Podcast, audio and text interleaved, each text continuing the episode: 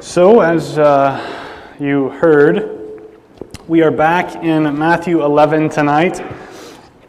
It's been a, a, few weeks since we've been there, but just to give you a reminder of, of what's happening here, Jesus is giving a, a sort of kind of impromptu speech to uh, a crowd about John the Baptist. And, you know, not like uh, Jesus, who, who knows everything, can, can actually give an, an impromptu speech, but that's kind of what he's doing. He, he's not planning, uh, at least according to the crowds, on, on discussing that, but these disciples come up to Jesus and they ask him this question that, that John the Baptist sent them to do. Jesus answers their question. He tells them that uh, they need to go back to John and tell John that he really is the Messiah. So the disciples leave, and then Jesus turns and starts talking to the crowd. He starts talking to the crowd about John the Baptist. And uh, we saw a couple weeks ago, or a few weeks ago, that, um, that what he told them was that John was the greatest person that ever lived. And when we looked at that passage together, we saw in it a kind of implicit command from Jesus to us that we should seek to live lives greater than John the Baptist because we're in the kingdom, and John wasn't in the kingdom. But tonight, uh, Jesus kind of transitions in his speech uh, from talking to the crowds about John to, to talking specifically to the crowds about themselves. He starts to confront the crowds. And he does this by uh, essentially uh, kind of condemning the crowds for how they responded to John and how they responded to Jesus. You see, what happened is the crowds expected John the Baptist to act a specific way. They expected Jesus to act a specific way. And then when, when John and Jesus didn't do what they wanted them to do, they did what, what any kind of child does in that situation. They started whining and complaining. And that's exactly who Jesus is going to compare them to in the text tonight. And, and after that, after they complain, they do the next thing that kind of whiny faced little kids do. They started name calling. They say John the Baptist has a demon. They say Jesus is, is a glutton and a drunkard and a friend of tax collectors and sinners. And as we look at this tonight, as we see Jesus kind of address the crowds and then finally turn to denouncing them. Denounce is just a fancy word that means pronounce judgment upon. He condemns them, them and the cities that they come from. What we're going to see as we, as we look at this passage is we're going to see that Jesus' call on us out of this text is that we wouldn't be people pleasers, that we would uh, answer charges against us with, with wise deeds instead of wise words. And we would remember that judgment is coming. Those are the three things we're going to see tonight. We're going to see that we shouldn't be people pleasers. We should speak with wise deeds and not just wise words. And lastly, we should remember that judgment is coming. See, the first thing in the first two verses, in verses 16 and 17, this is where Jesus tells us that we shouldn't be people pleasers. Now, you can all look down at your Bibles or you can look up on the screen and you can tell me that Jesus doesn't say those words. Jesus doesn't say, don't be a people pleaser but in how he describes these, crowd, these crowds and how he describes the people and how he describes what the people said about him and John the Baptist, this command comes out. What he does is he criticizes the crowds because they're complaining when Jesus doesn't do exactly what they want him to do. They say, uh, you know, we, we played the flute for you and you didn't dance. We sang a dirge and you did not mourn. That's what these, these kids complain about, right? They're expecting these people to do exactly what they want them to do. My own kids do this. When they want me to put together a puzzle with them and I've got something else that I have to do, they get upset. They say, I want to do this now. I want you to do this with me now. And eventually, complaining turns to, to crying and whining and, and all sorts of other things. And what Jesus is saying is that we shouldn't be out to please the crowds. We shouldn't be out to please people. And, and for some of us tonight, we especially need to hear that. See, when pleasing other people, if, if Jesus were to do that, if he were, if he were to, to try to make these crowds happy, or if we try to make the, the crowds in our lives happy, what we're doing is we're living our lives with the goal of pleasing this person or this group of people instead of trying to please God. If Jesus tried to start pleasing these crowds, he would stop pleasing God because God told him to do one thing, but these crowds want him to do something else. Is exactly what the apostle Paul says in Galatians 1:10. This is after he's kind of already started reaming the, the Galatians out about something. And he says this For am I now seeking the approval of man or of God? Or am I trying to please man? If I were still trying to please man, I would not be a servant of Christ. If I were still trying to please man, I would not be a servant of Christ. He's saying you can't, you can't do both. Because what happens is, is the crowd, the people's approval starts to mean more than God's does.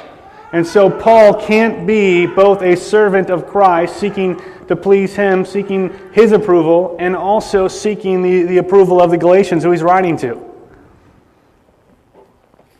Now it's important for us to know, because as we think about this, sometimes we might think, but, but you know, letting people down, disappointing people, people being mad at us. You know, sometimes that, that could be sinful. And that's right, it could be. But we know that it always isn't because Jesus doesn't do it. Jesus let these crowds down. He disappointed these crowds. He didn't please them. And clearly it wasn't sin because, because Jesus didn't sin. When it comes to pleasing people, there, there's really two types of, of people pleasers. The first one is the, the kind of obvious type that we all probably think of when we think of someone who is a, a, a people pleaser. Somebody who makes choices, sets their schedule, sets their priorities on the basis of whether other people are going to be happy with what they do or not. These are the kind of people that, that might run their family ragged in an effort to make someone happy.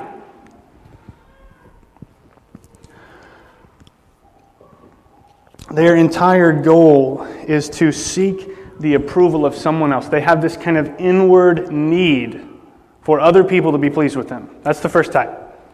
The second type is uh, kind of a lot more subtle and a lot easier to overlook. And the reason why I know that is because this is the type of people pleaser that I am.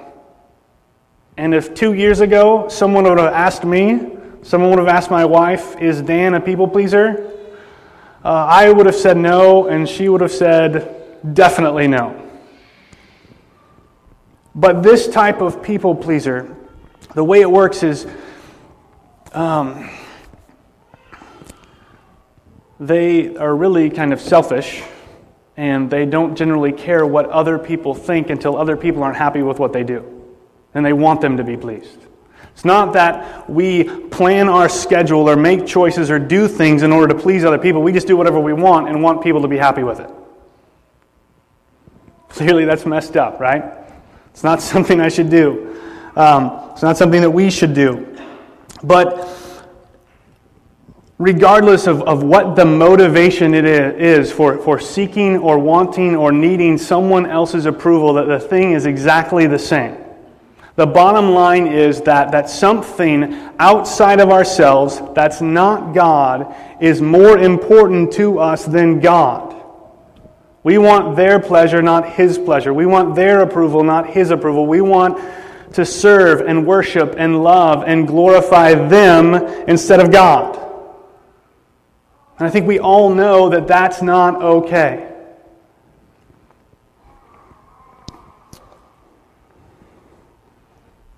And you might be thinking, that's, that's great. I'm, I'm with you. It's not okay.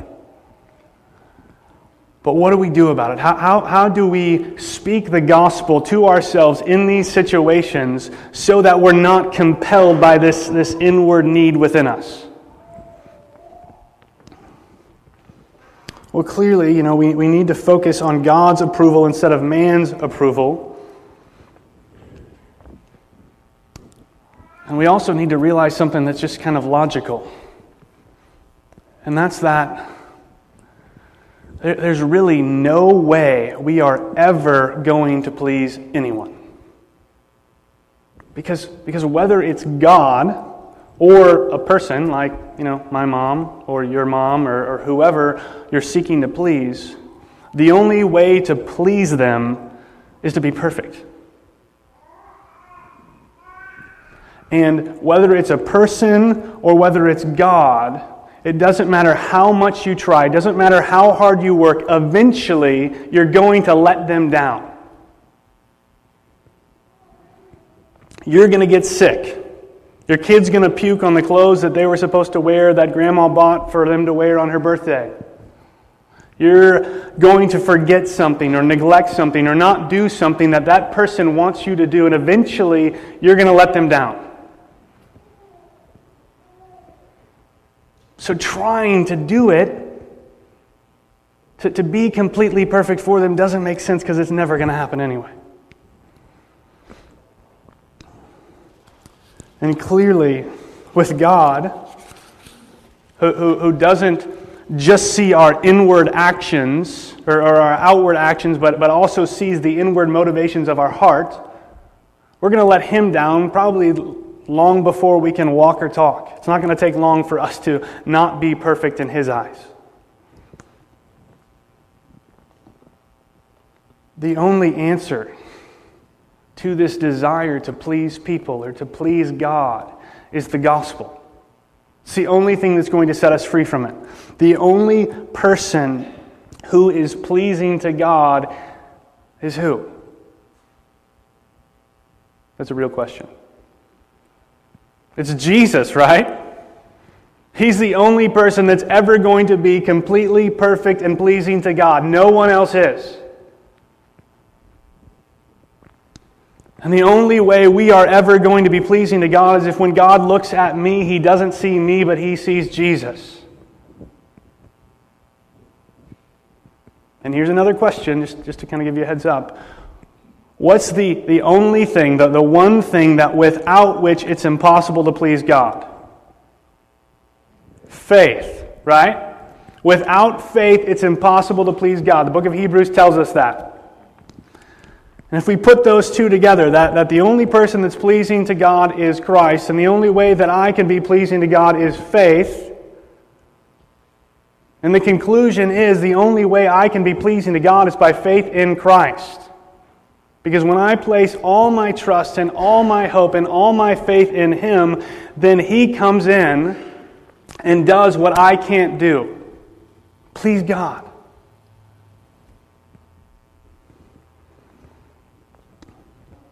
Doesn't matter how hard we work or how hard we plan or what choices we make. The only thing that's going to make us pleasing to God is Christ. And the way this fixes both our, our God pleasing problem and our people pleasing problem is that it doesn't matter what other people think about us. It doesn't matter whether my mom's pleased with me. It doesn't matter whether your mom's pleased with you. The only thing that matters in the long run is whether God is pleased with you. And if He was pleased with you, who, who cares what they think? And I'm going to qualify that in a few minutes, so don't freak out.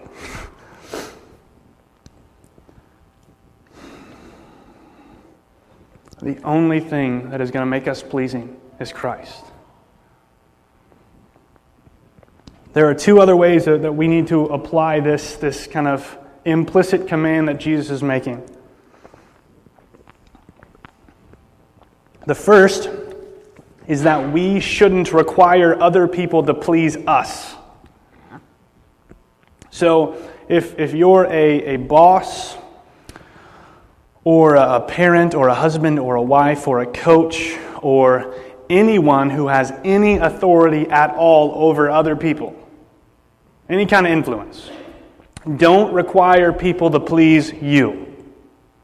Because when we do that, when, when we want them to please us, we're already setting them up to fail on the first thing we talked about. Let me explain what I mean. Our, our, uh, if, you're, if you're a boss, your, your employees should seek to do their work to the glory of God and not the glory of you. Coaches, your athletes should seek to compete in such a way that glorifies God and not you. Parents, your children should obey you for one reason and one reason only. And it's not because mom or dad said so. It's because the God that's worthy of all their worship and all their praise and all their service and all their love said so.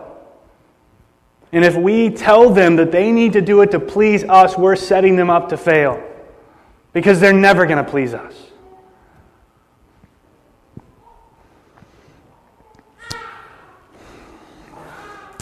When those under our authority let us down, we need to remind them of the truth of the gospel, just like we need to remind ourselves of it.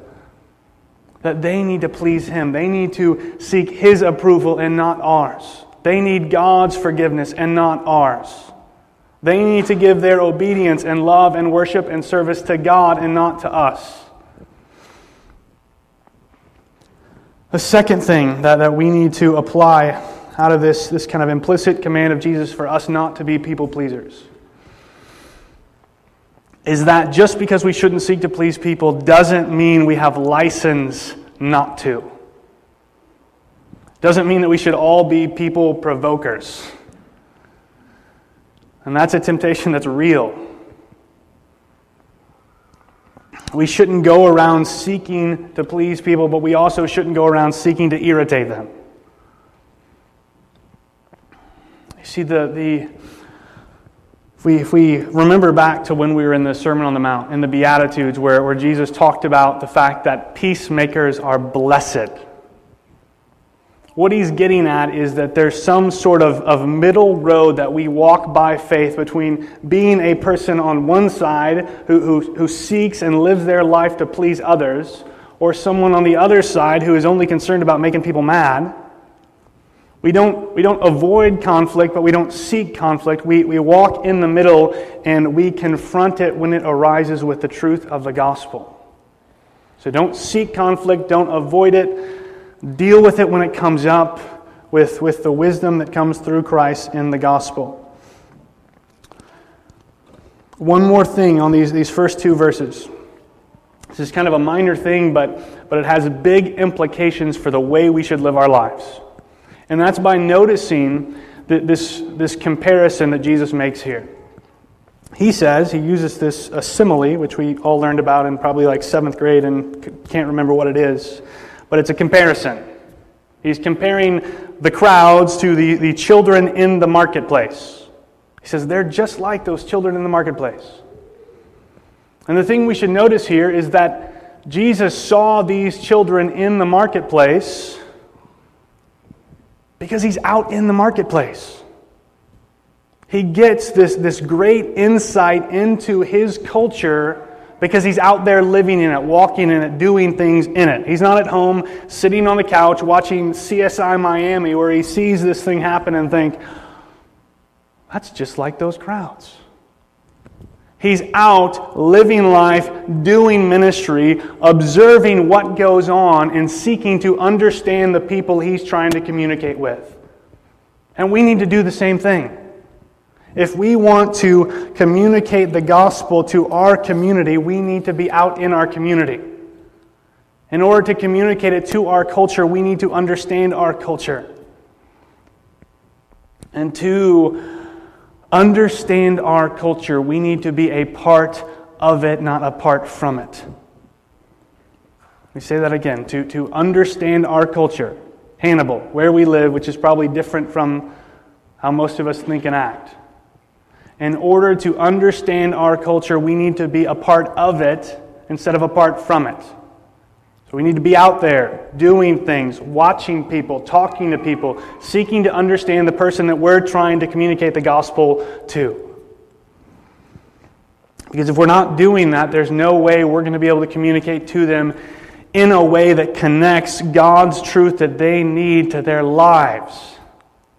And if we're not doing that, then we're just wasting our time.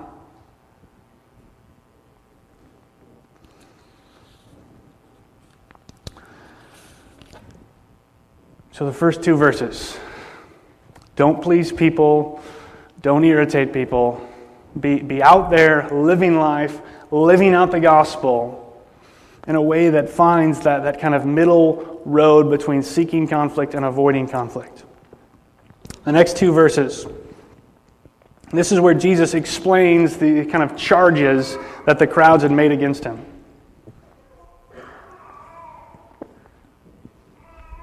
Tells us this. He says, For John came neither eating nor drinking, and they say he has a demon. The Son of Man came eating and drinking, and they say, Look at him a glutton and a drunkard, a friend of tax collectors and sinners. So, John, the first guy, he's, he's what we could call an, an abstainer. He abstained from things, he didn't do things.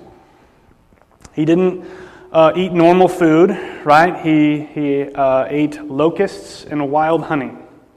He didn't wear normal clothes. He wore a, a coat or a, a I don't know, a shirt of camel's hair and, and leather.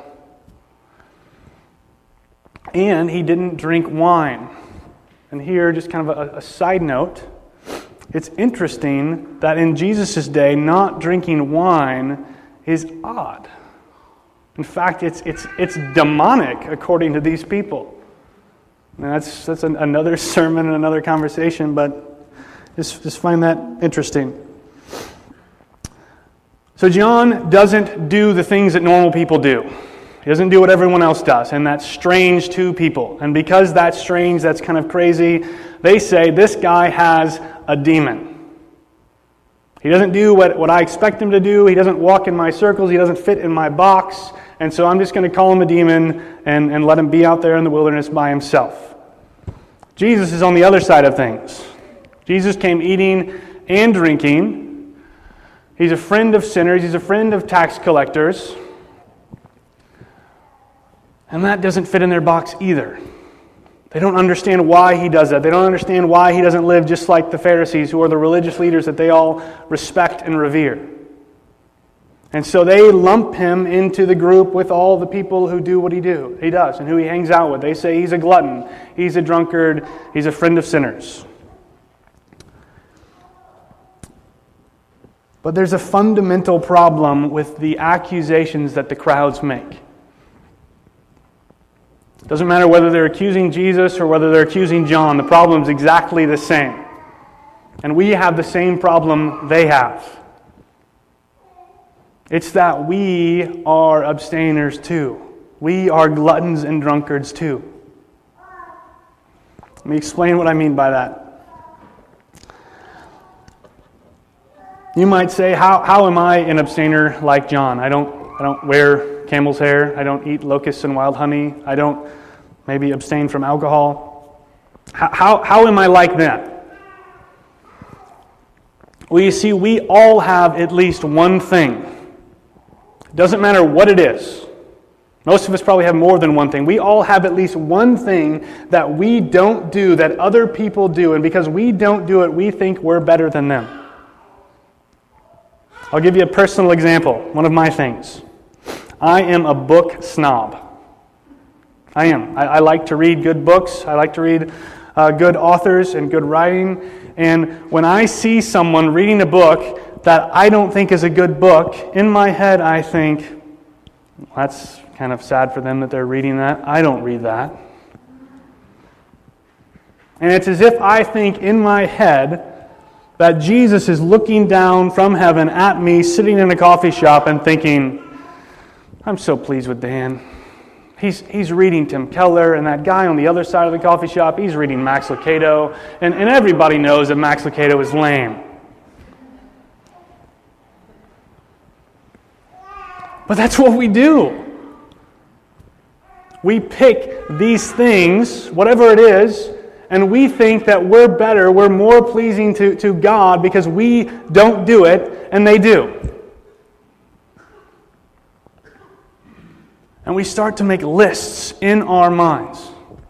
I'm acceptable to God because I read good books. I don't read Max Lucado. I'm acceptable to God because my wife doesn't work outside the house. I'm acceptable to God because I uh, don't spend money like they do. I'm acceptable to God because I don't go to that church.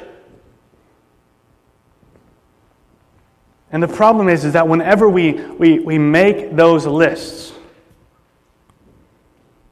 what we're doing is we're saying Jesus plus something else makes me pleasing to God.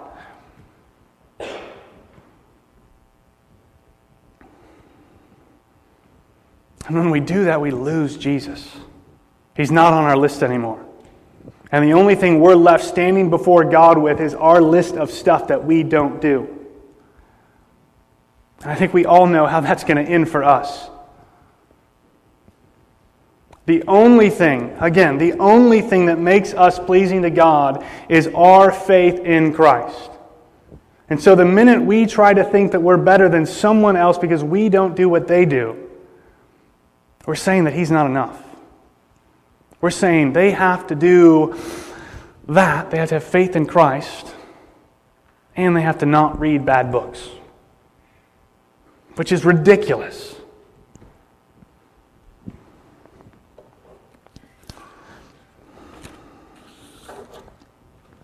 We're also all gluttons and drunkards. And here, it might not be food, it might not be alcohol, but we all have something. Just like with the, the, the, abstention, we all have something that we do more than other people that makes us think that we're better than them.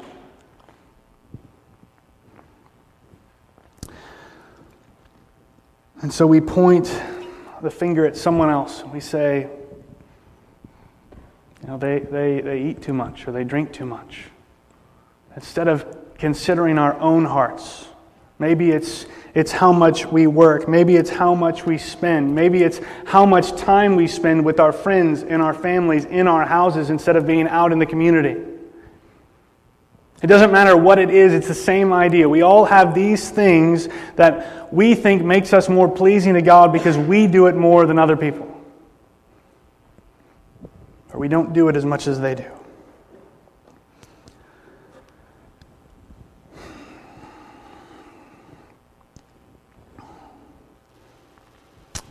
The thing that we should ask ourselves about these verses when we see these, these people calling John the Baptist, calling Jesus names, we should ask ourselves, what do they call us? They called John a demon. They called Jesus a glutton and a drunkard and a friend of tax collectors and sinners. And in the video we saw at the beginning, this girl who, who left her, her Fifth Avenue apartment to, to move into the South Bronx, she said that everyone from her, her church community to the police said she was crazy because of what she did. So the question for us is, is what are people calling us for how we're trying to live out the mission that Christ has given us? And as we try to think for examples, what they call us, or maybe if there's a lack of answers, tells us a lot about how faithful, faithful we are being to the mission that He's given us. If there isn't anything that disturbs other people by how we live out the mission that He's given us, we may not be living it out. That should alarm us. That should cause us to wake up and think about how we live our lives. The last thing we need to notice in these two verses is how Jesus responds to these charges. He doesn't make a, a biblical and logical argument that proves how his position is right and their position is wrong. He gives them this kind of cryptic proverbial statement. He says, Wisdom is justified by her deeds. What he's saying is, he's saying, Look at what I do and then make that charge. Look at how I live my life, how I minister to these people, and then see if those charges actually stick.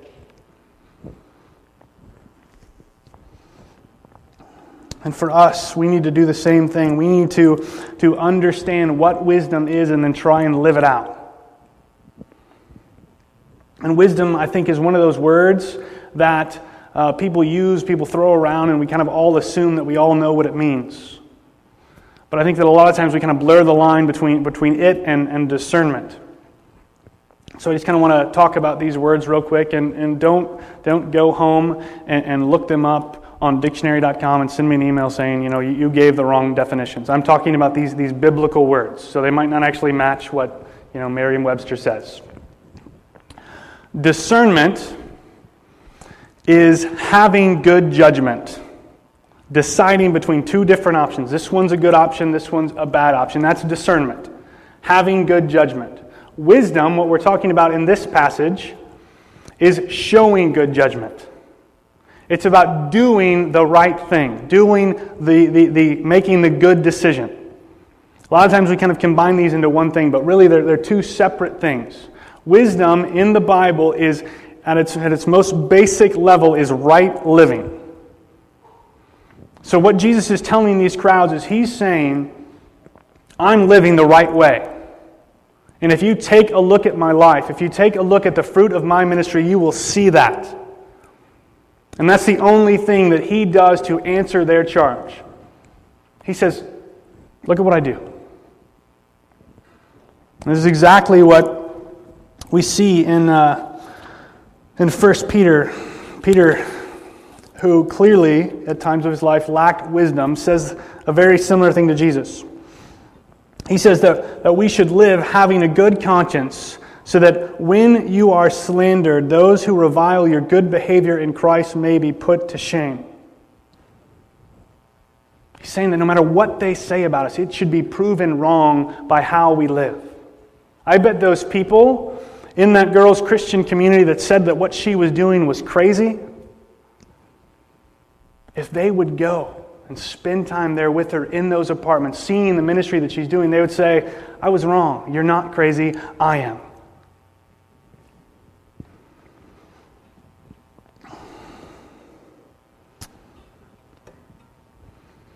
But in order for Jesus to do what he says, in order for him to prove them wrong by his right deeds, he needs to do the same thing that we talked about earlier. He needs to be out in the community, living his life, doing ministry, teaching people, healing people, doing the things that he said he would do. We can't prove people wrong by our actions if they don't ever see our actions. We have to live out the gospel among them and in front of them. The last five verses is where uh, Jesus turns to start uh, denouncing these, these people and the cities they're from. And this is where the, the call for us tonight is to remember that judgment is coming. It's, it's a real thing that's going to happen, that won't be avoided. Jesus says, Woe to you, Chorazin, woe to you, Bethsaida, for if the mighty works done in you had been done in Tyre and Sidon, they would have repented long ago in sackcloth and ashes. But I tell you, it will be more bearable on the day of judgment for Tyre and Sidon than for you. And you, Capernaum, will you be exalted into heaven?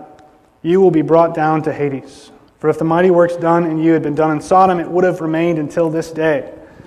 But I tell you that it will be more tolerable in the day of judgment for the land of Sodom than for you.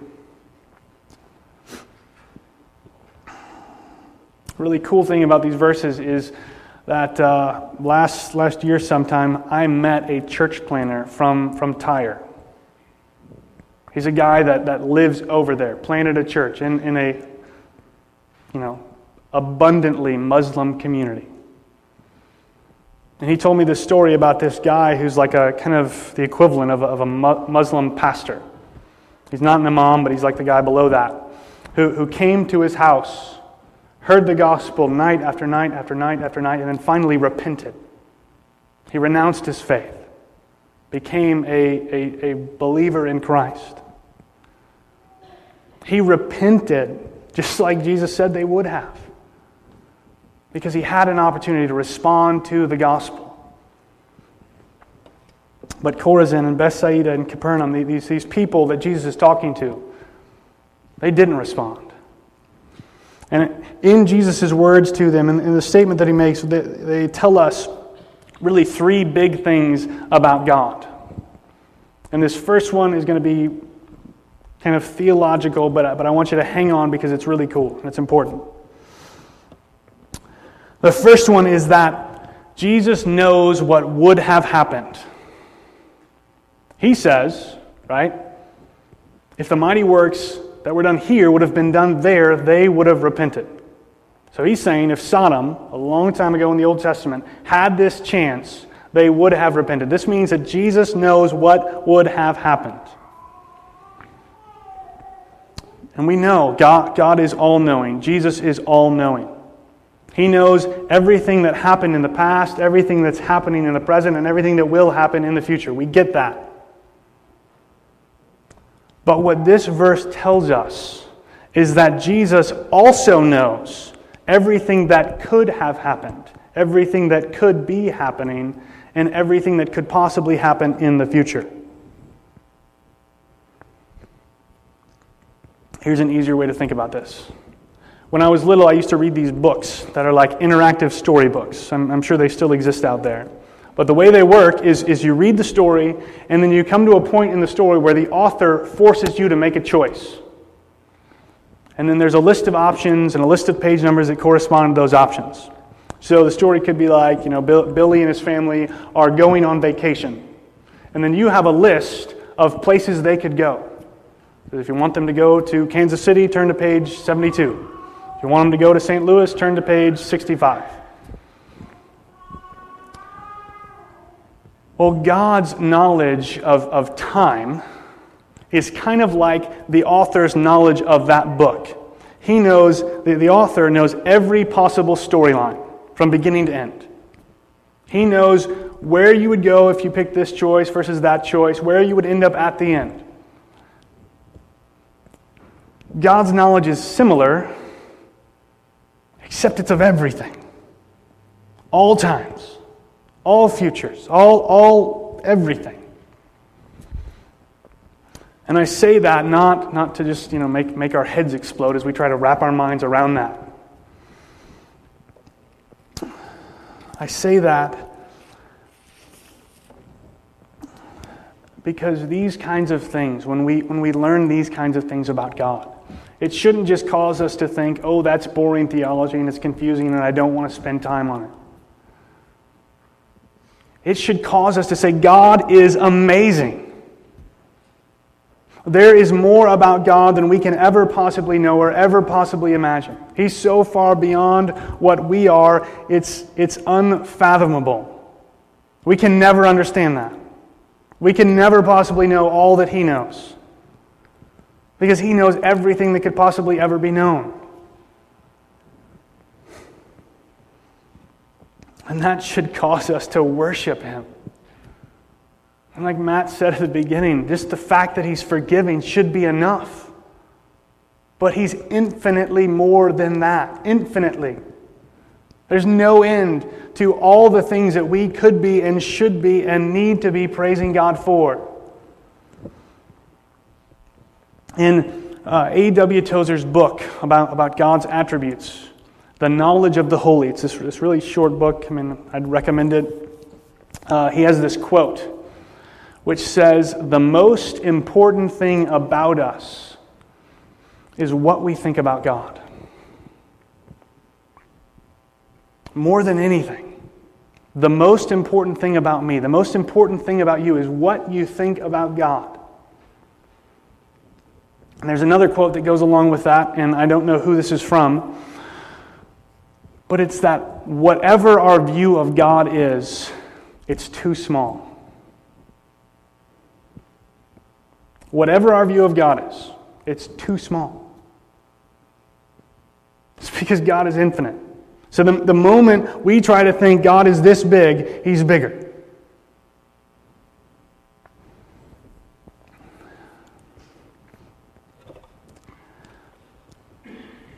And if we would really take these things to heart, if we would really strive to, to know these kinds of things about God and, and who He is. If we really thought that, that what we think about Him is the most important thing about us, if we did that, it would change the way we read the Bible, it would change the way we pray, it would change the way we worship, it would change the way we live, it would change everything. Because if we would take God out of the box we put him in in our minds and let him be who he really is, there's nothing we would want to do other than worship him for who he is. He knows everything that could have happened, everything that could be happening right now, and everything that could possibly happen in the future.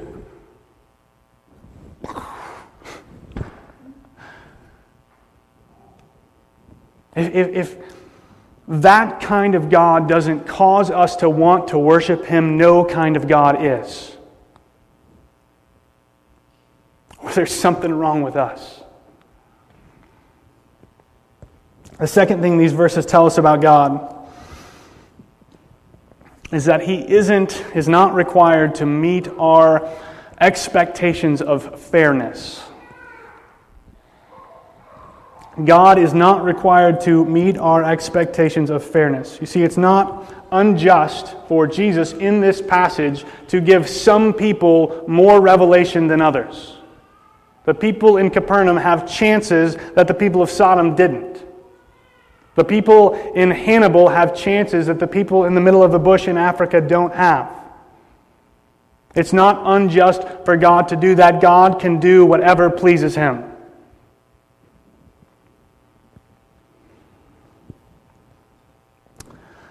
The third thing is related to this, and that's that this idea that Jesus says a couple times. He says, It will be more bearable. He's saying that the amount of revelation and the amount of opportunity we have increases the punishment we will face if we undergo his judgment. More revelation equals more damnation. That's what he's saying.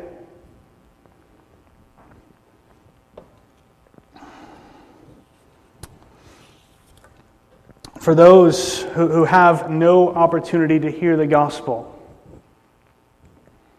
They'll still face punishment. They'll still face his judgment. The Bible's clear about that. You can go to Romans 1 and read that and see that.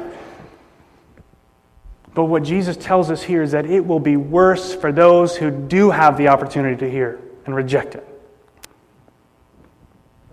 For people like us in North America, this, this should be sobering. It should cause us to wake up and realize what we're accountable for.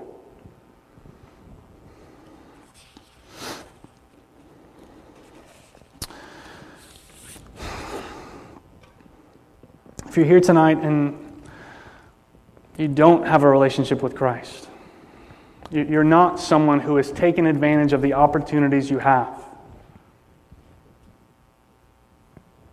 You should realize that simply being born where you were born, having the opportunities you have, you are more accountable than you know.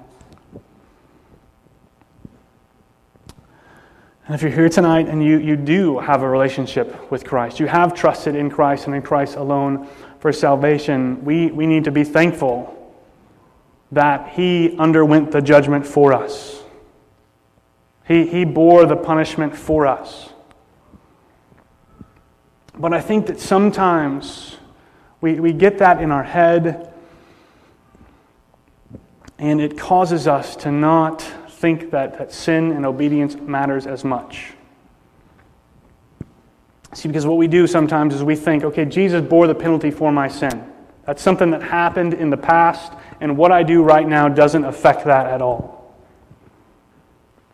But what we need to remember is that God, way back then, before Christ went to the cross, before God poured out the penalty for, for all of my sin and all of your sin on Christ, God looked into the future and He knew exactly how much sin Christ needed to pay for. And He punished Him for it. What that means is that for me, as a Christian, if I go out tonight and I rob a bank, that means that all those sins I commit later tonight, Christ paid for back then.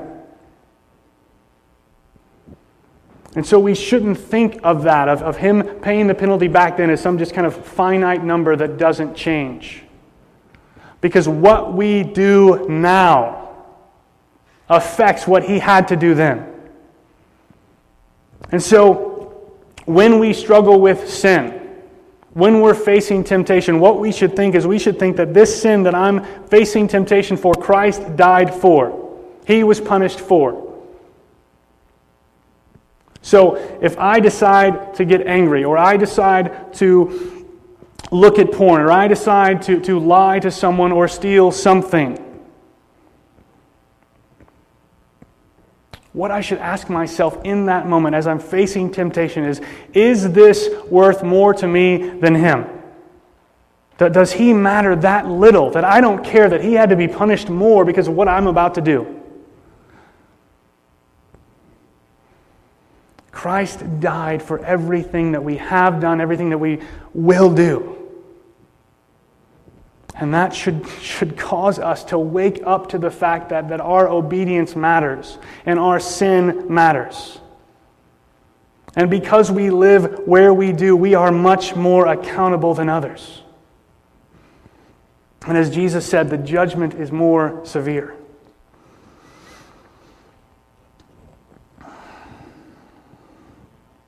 As we think about this passage as a whole, the thing that Jesus says of these cities, what we should ask is what would Jesus say if, if, he, if he were here today? What would he say to us? What, what questions would he ask us about, about the chances we've been given, the mighty works that have been done here? And really, at some point, this is going to happen. But tonight, what would, what would Jesus say to Hannibal? We have more than, than 60 churches. We can go buy a Bible at Walmart, go to a hotel and get a Bible. We can listen to, to podcasts and watch videos and sermons and, and read all kinds of books that tell us about God. We have all this revelation that we've been given Could Jesus say to us tonight that, that, that Chorazin and Capernaum and, and Bethsaida would have repented if they had what we have?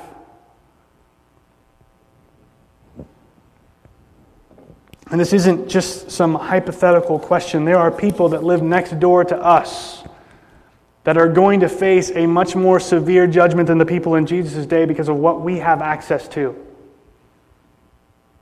And me and you are one of the things that they have access to. We got to be out there. We got to be talking to them, sharing the gospel with them so that they know that this punishment is coming. What would Jesus say to BC?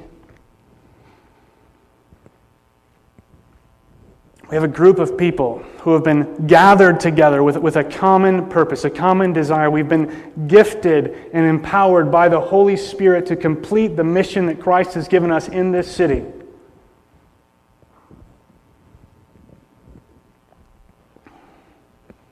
What would he say about what we've been doing with what he's given us?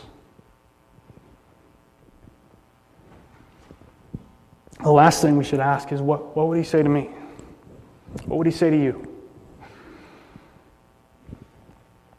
How have we used the, the gifts and abilities and, and time and, and money and, and life that God has given us? If, if others had what we have, would they glorify Him more? Would they worship Him more? Would they serve Him more? Would they complete His mission more than we do with what He's given us? And I, and I don't say this to, to, to guilt us into doing something. That's not going to solve anything. Say this because we should, we should wake up and realize what we have, the opportunities we have. We watched this conference last week, and one of the things they kept saying again and again and again is that it's possible that the Great Commission could get finished in our lifetimes.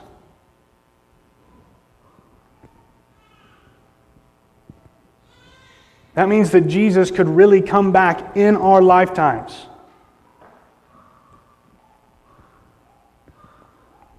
But do we, do we live like we want that to happen? Do we live like we actually believe that the people on our streets and, and in our city will actually respond to the gospel? Or do we just stay, in, stay inside or, or stay on, on our side of the restaurant and ignore the, the command that, that Christ has given us and, and just let Him pay for that sin back then?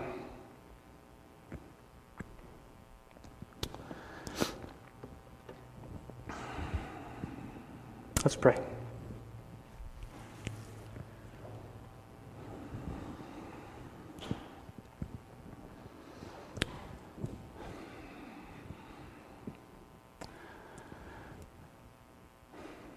Father, we thank you that you are a God who completely surpasses our understanding, who completely surpasses any hope we could ever have of, of even beginning to, to understand how incredibly massive you are.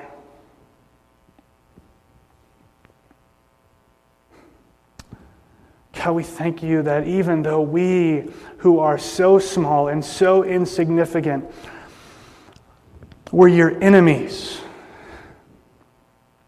and instead of just killing us, which would have been perfectly just, because of your great love and because of the mercy that you have, you sent your Son again beyond our understanding, to take on our flesh, to live a perfect life, to again be confronted by us, your enemies, and killed violently.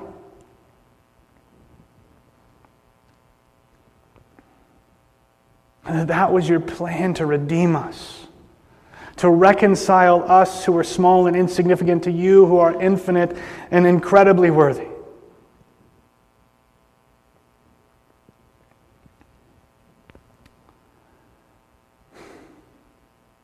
God, we want our desire to be to please you and serve you and love you and worship you and glorify you and not anyone else or anything else.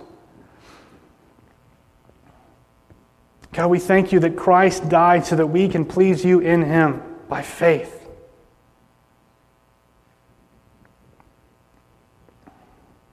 God, we ask that your Spirit, God, one of the mighty works that, that we experience today would be in us and fill us and consume us and, and, and work among us in our day, in our city. God, we want to see you glorified among the nations. We want to see your mission lived out among us and through us. We need your help to do that.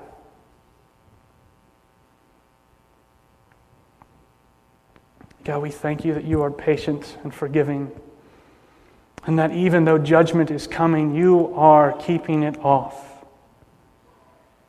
Even though we deserve to face it a long time ago, we have chances to repent now, and our neighbors and our coworkers and our friends and our family have chances to repent now. And God, we ask that you would help us to be obedient to you and use the time we have wisely.